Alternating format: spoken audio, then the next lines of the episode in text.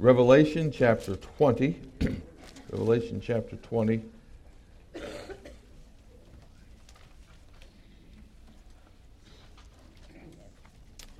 And let me remind you that um, the lunch bunch today will be going to the country club, Lakewood Country Club, and we hope that you will come with us. You're invited. If you want to come, just see Dr. Kane or or uh, Faye, or just tell me, and we will see you there right after early church. Okay, Revelation chapter 20.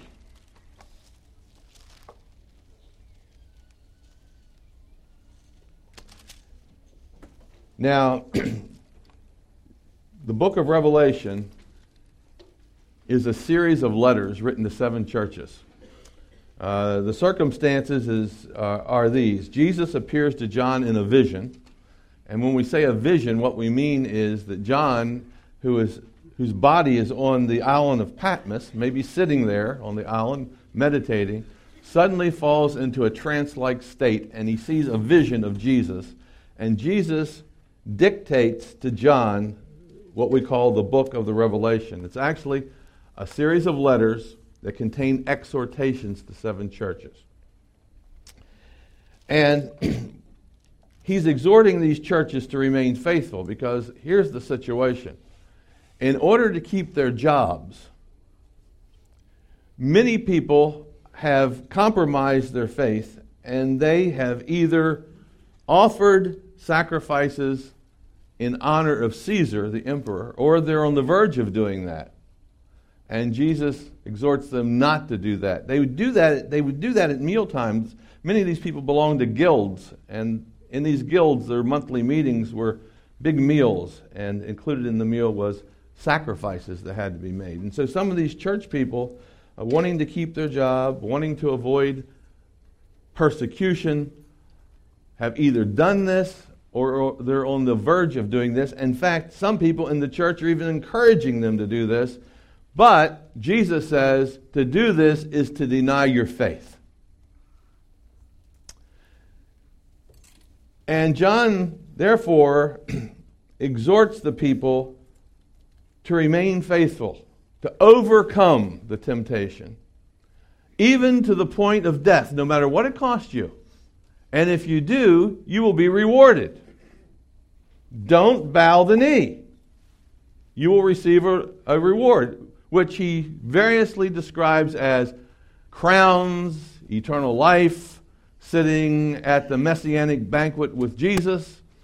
And uh, he, so he exhorts them to be faithful. So this brings up the question well, when will Satan, or when, when will Caesar and his cohorts, and Satan, who's the power behind the throne, uh, get what's coming to them? When are they going to get what's coming to them for persecuting Christians? And by the way, when are we going to get what's coming to us? When are we going to get these rewards that you're talking about? So last week we got the answer. Uh, we saw in Revelation that when the Lord returns, the beast and his administrators and the powers behind the throne uh, will all be judged and cast into the lake of fire. And what about the masses of people who've given their allegiance to these guys? Okay? Well, they're going to get theirs too. So we're going to look at uh, Revelation chapter 20 and verse 11. Revelation 20 and verse 11. What about the masses of people who've given their allegiance to the emperor? We see that they too will be judged. Now look what it says. Then I saw a great white throne and him who sat upon the throne, from whose face the earth and the heaven fled away. now, notice the phrase I saw, which means that John is still having a vision, and in this vision, he sees two things. What does he see? First of all, a throne, and second of all, a king on the throne whom he doesn't identify at this point. But we will identify this being as God or his representative, Jesus Christ.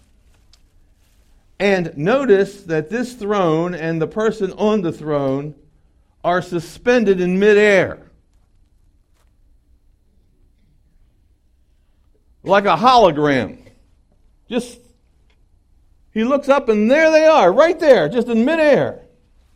Because the earth, look what it says in verse 11 the earth and heaven, meaning the sky, fled away. Fled away. Why did they flee away? It says, from whose face the heaven and the earth fled away. And look what the end of verse 11 says. And there was found no place for them, meaning the things that are on earth and the things that are in heaven or the sky. uh, the only uh, thing that's in existence at this time in John's vision is this throne and this being on the throne. And uh, that's because either God fills up, literally fills up the space and there's no room for anything else, or it's because uh, in his presence uh, and under his rule, being on the throne, these p- things have no place whatsoever. Now, what are the earth and what are the heaven? The earth represents the world and everything that's in it. It just flees. That means government, the governments, the social structures, the buildings, everything that's in existence flees. It just disappears. And the heaven represents all that's in it, which would represent the sky and the sun and the moon, uh, the stars, all those kinds of things. So all that exists is God in this vision. Just right there. He just sees that. Okay? Scene number two. Look at verse 12. and I saw, see, there's the vision. The dead, small and great, standing before the throne. So in vision two, he now sees something else. He sees the elite of the Roman Empire. He sees the poor of the Roman Empire, great and small, and they're standing before the throne. Now, notice how he identifies these people. Not only small and great, he says, I saw the dead. You see that in verse 12?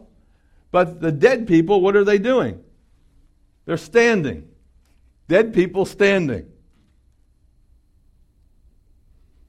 So this seems to indicate some sort of resurrection. They've been brought back to life. But these are people that he identified earlier in the chapter as having died. And then he goes on to say in verse 12, and the books were opened. Notice that's plural. The scrolls were opened, plural. And another book was opened, which is the book of life. Now, Daniel, the prophet, saw a similar scene. Remember, Daniel had a series of visions regarding what would happen to the Babylonian Empire and the Greek Empire and the Roman Empire and so forth. And he said this He says, The court was seated and the books, plural, were opened. He sees a judgment scene with books opening up. And he says, the book of life. Okay? So what we see is that God has a set of books. These are records that are evidently being kept in heaven. At least in his vision, this is what he sees. And then he says this And the dead were judged according to their works, their deeds, by the things which were written in the books. So these people who are being judged are going to be judged according to their deeds, according to their actions, according to their works. that are found in the books, plural. Now, if you were a member of one of these seven churches in Asia Minor, and this portion of Revelation was read to you during your church service, in other words, it's now been written and it's been delivered, and now it's being read to you, what would you think if you heard uh, this being read? Uh, one of the things that you would say is, well, this is a scene of judgment. God has not forgotten all the actions that the persecutors and the compromisers have done. Justice here is going to be meted out. No one's going to get away with anything. They may have gotten away with murder when they were here on earth, but they're not going to get, get away with it now. Right now, they're going to, be, going to be judged. God will not forget these people. They're going to get what they deserve. So, if you were one of the people at the church at Smyrna, for example, and you heard this, you oh, John's telling us when they're going to get what they deserve. Uh, I don't know how many of you seen this new television program uh, that's come on this season. It's one of those cop programs. It's called Unforgotten. Anybody ever see that one? Unforgotten? I'm probably the only crazy person here. it's based on a true life story of this woman who cannot forget anything. And she, everything that's ever happened to her in her life, she remembers. And so now she's on this police department, and she, if she walks on the crime scene, she'll remember every detail about the crime scene. And even days later, you know, she'll remember some insignificant piece of evidence that no one else remembers, and she's able to solve the crimes uh, because she can never forget. So what we have here is that God hasn't forgotten. This is a picture of ultimate judgment in the future. These things that Caesar has done took place years ago, but he's going to get what he's going to get because God doesn't forget. And so we see that. And if you were faithful, now look at this. If you were one of those compromisers, just think about this. Well, I'll just, I need to live, don't I? So I'll make a little sacrifice to Caesar. I need a job, don't I? I'll make a little sacrifice to Caesar. Well, guess what? You'll be standing there and you'll be judged for your works, what you've done. And that's what happens right here. But on the other side of the picture, this scene should inspire those people who've remained faithful and have not compromised. Because what is this going to show you? That it's going to show you that the saved people, they are going to get their rewards. God hasn't forgotten your faithfulness either. In the end, justice is going to be done. So look what it says there in verse uh, 13. The sea gave up the dead that were in it, and death and Hades delivered up the dead that were in them. No one's going to escape this judgment. Now, what does it mean the sea gave up the dead who were in them? Well, it could mean people who died at sea. But it probably means the people who died in the flood. Everybody who died in the flood is going to be judged that day.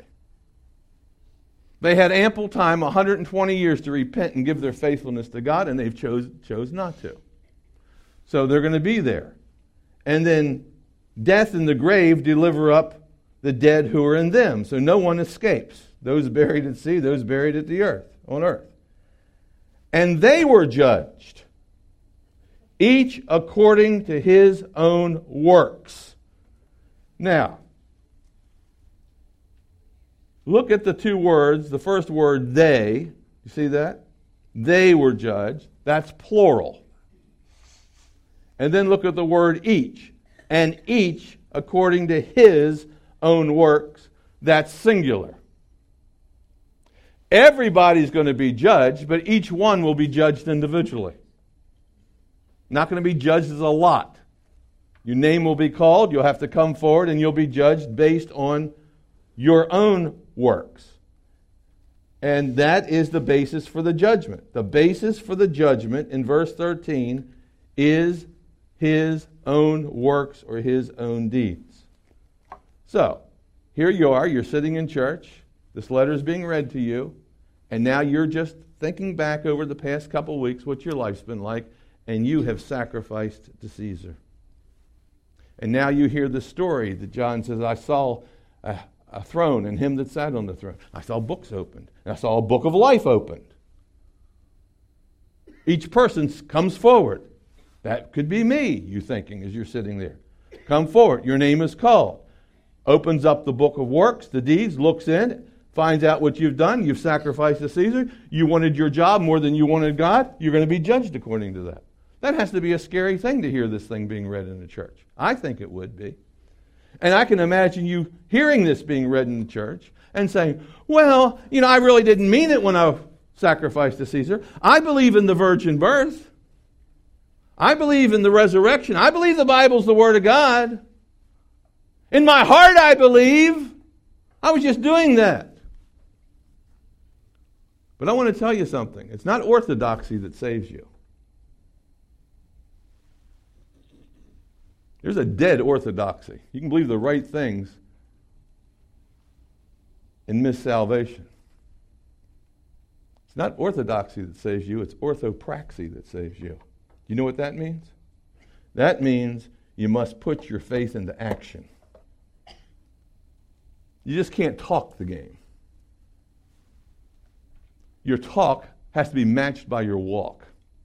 That's orthopraxy. It's not faith plus works, but it's a faith what? That works. And there has to be evidence there. And so I can imagine this church hearing this, and you have these two groups one that's been faithful no matter what, and the others who have compromised. And they're hearing this. What's going on in their minds? What would be going on in your mind if you heard this being read? In fact, you are hearing it being read.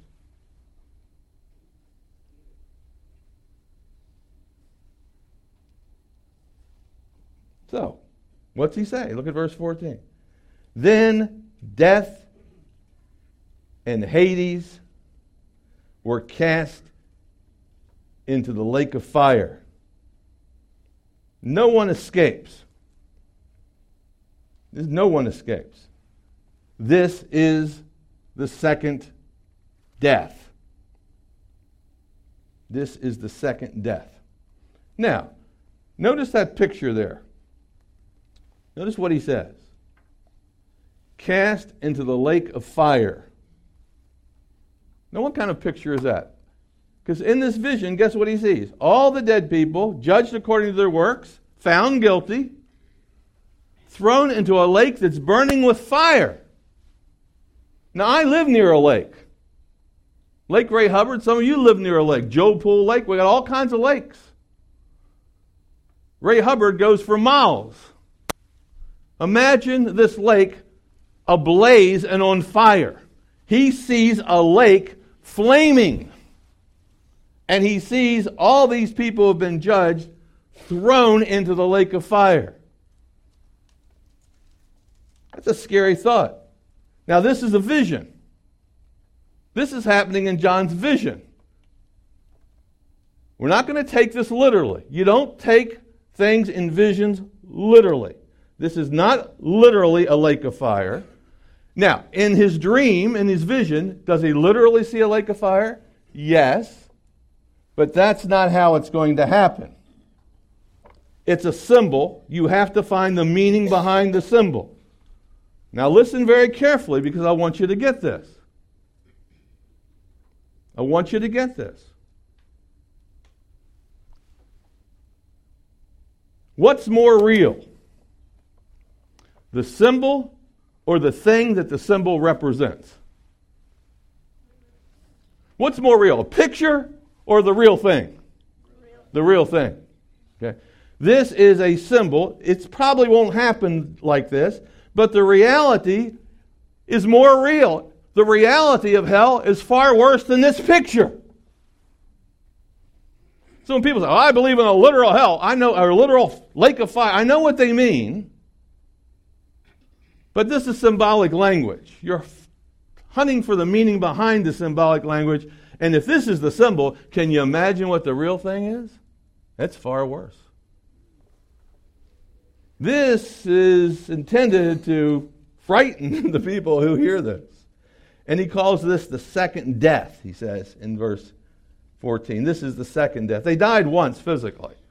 Now they stand before judgment and they receive a second death which is separation from God forever.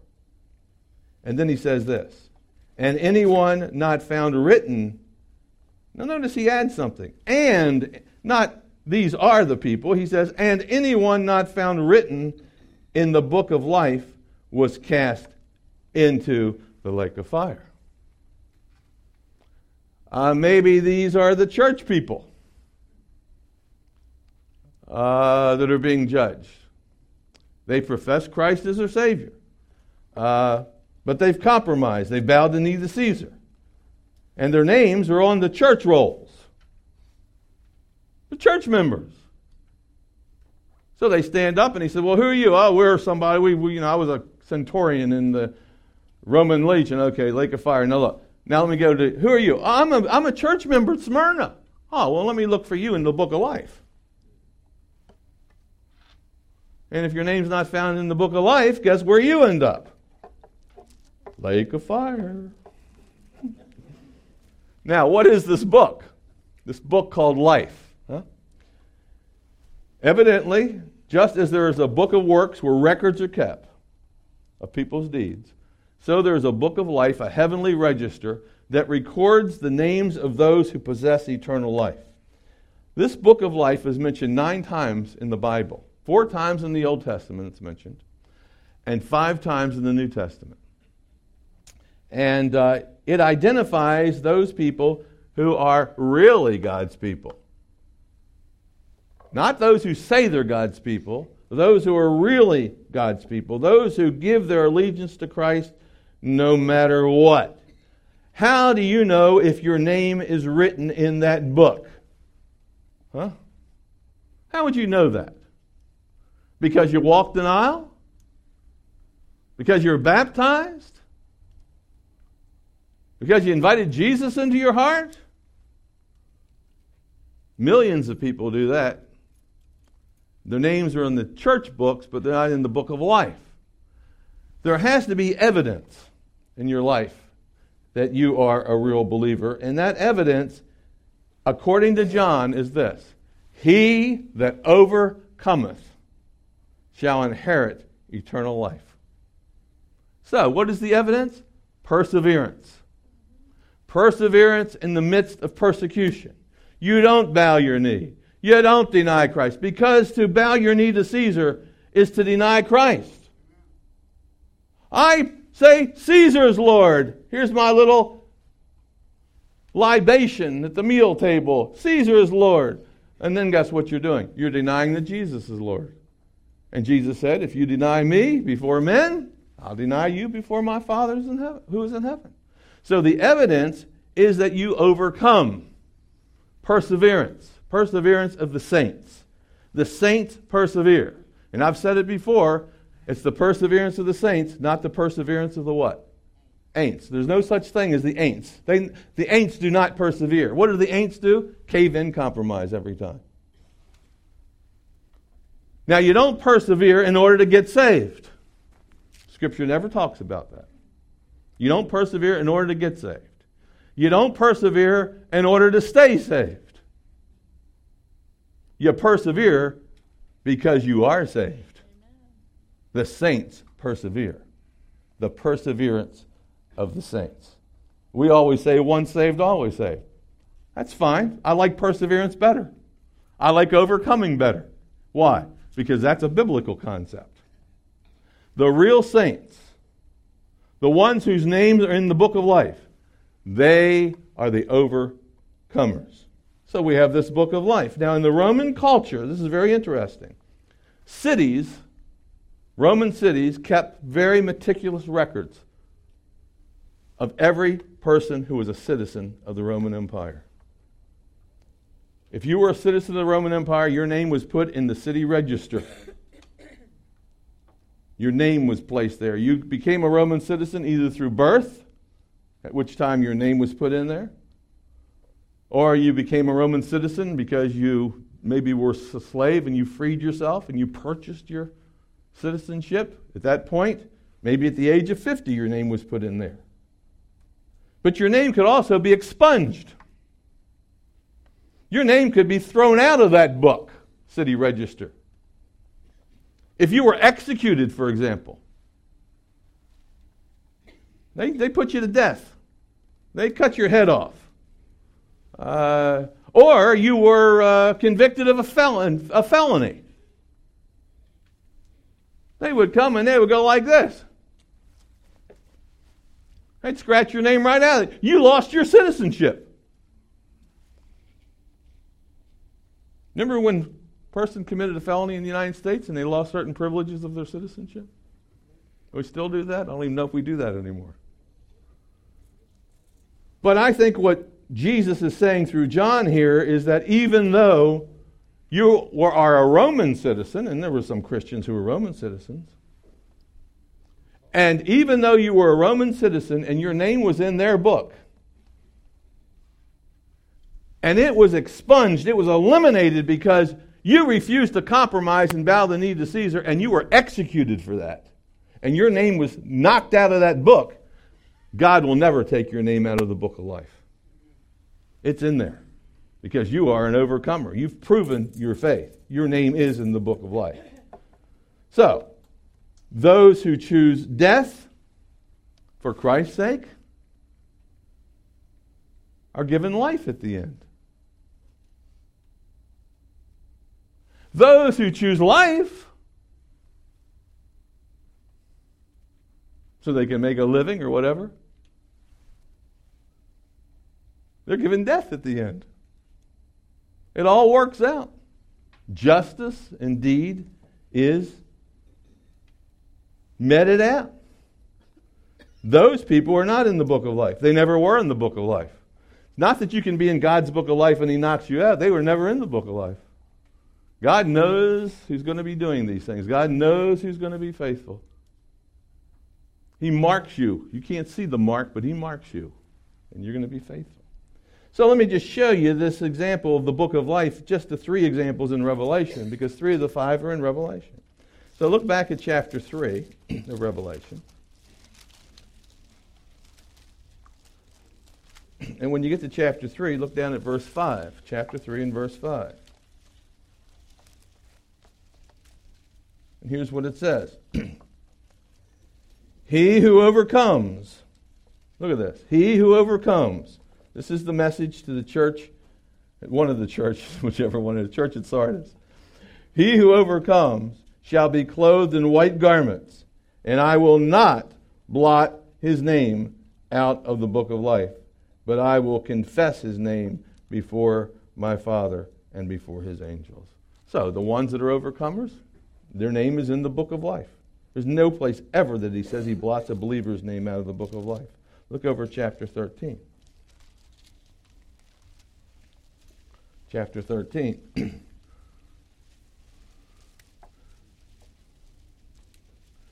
It talks about all the things that are going to be happening to these churches and how there's blasphemy and uh, and talks about the emperor and all of his hordes in verse 7 13 7 granted to him to make war against the saints and to overcome them he knocks them off he kills them and authority was given to him over every tribe and nation all who dwell on the earth shall worship him and that's what happened with the Roman Empire. Everybody worshiped Caesar. He controlled the whole world at that time. Whose names, and here he describes them, all who dwell on earth, verse 8, will worship him whose names have not been written in the book of life of the Lamb slain from the foundation of the world. How many people whose names are not written in the book of life worship him? How many? All of them. There's the book of life. They were never in the book of life. Those who were never in the book of life will give their allegiance to whoever the world leader is or whoever the leader of their nation is, whether he's good or bad, they just bow down and worship him. But those in the book of life, the overcomers, their names will never be blotted out of that book. I'll show you one other example. Look over at Revelation 21. Revelation 21.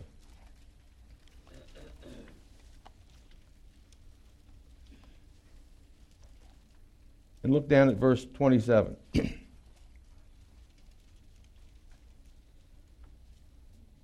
Talking about the kingdom of God now.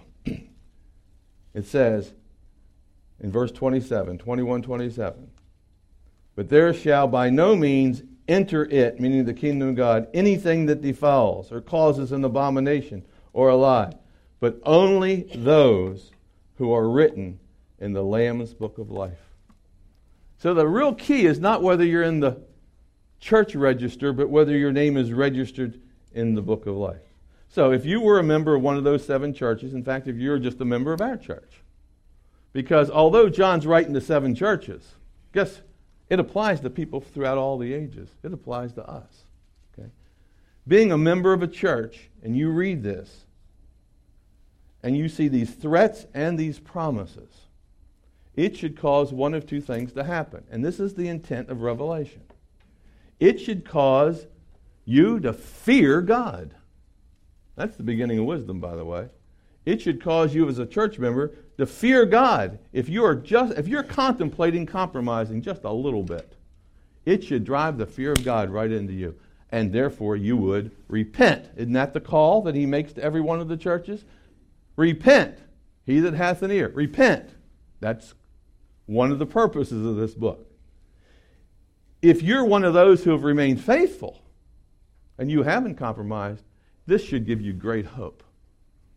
This should be a motivator for you to continue onward because you know in the end, those who compromise will get what they deserve, and those who are, remain faithful will be rewarded with the eternal life that they deserve.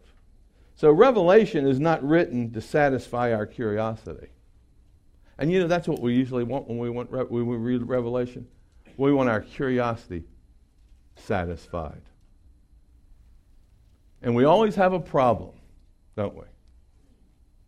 Because when we deal with it in a total futuristic approach, we're always having to revise it. Because remember when Henry Kissinger was identified as the Antichrist? Yeah, and then he's not around anymore, so now we have to find somebody else who could be the Antichrist. And if you happen to be a liberal, you liberal Christian or more liberal Christian, uh, you recognized who the real Antichrist was. A number of years ago, he was on the scene back in the, what, 80? Isn't it Ronald? Look, R O N A L D, six. So Wilson, W I L S O N. Reagan, R E A G A N. 666. Obviously, that's the way we should do it, right? That's how we should, we should approach this book. Let's hunt for contemporary people. We'll label that. Oh, there's one of them. Yeah. See, that's ridiculous. Uh, this book is written to, not to satisfy our curiosity, but to motivate us to keep our commitment to the Lord. In other words, it's written to those people who've been baptized to keep their baptismal commitments. When you were baptized, you said, I'm dead to the world and all that it offers. And when you came out of the water, you said, I'm alive to Christ and I'll serve him no matter what. Keep your baptismal commitments. That's what the book of Revelation is all about. And uh, next week, we will discover this glorious future. Here we saw the judgment that he has for the compromisers and for the evil people. Next week, we see the glorious future that he has for everybody, all of us, who remain faithful to the end. So we'll stop there and pick up at chapter 21 next week. Lord, we thank you for uh, this word. Help us to understand it. Help us to make sense of it. Help us not to be so foolish to, to speculate and predict. We do not know the future except that which you have revealed. We know, Lord, there will be a judgment. You've revealed that. We don't know how it's all going to work out. we we've got it in symbols. We know there will be a reward. You tell us that symbolically. And whatever they represent, the reality is far greater. It must be a glorious reward that you have for us. Oh, Lord, help us to, to, to take the real message, a message that should motivate us to holiness. Oh, Lord, this is what we want to do. We want to serve Christ and be faithful to the end no matter what. In His name we pray. Amen.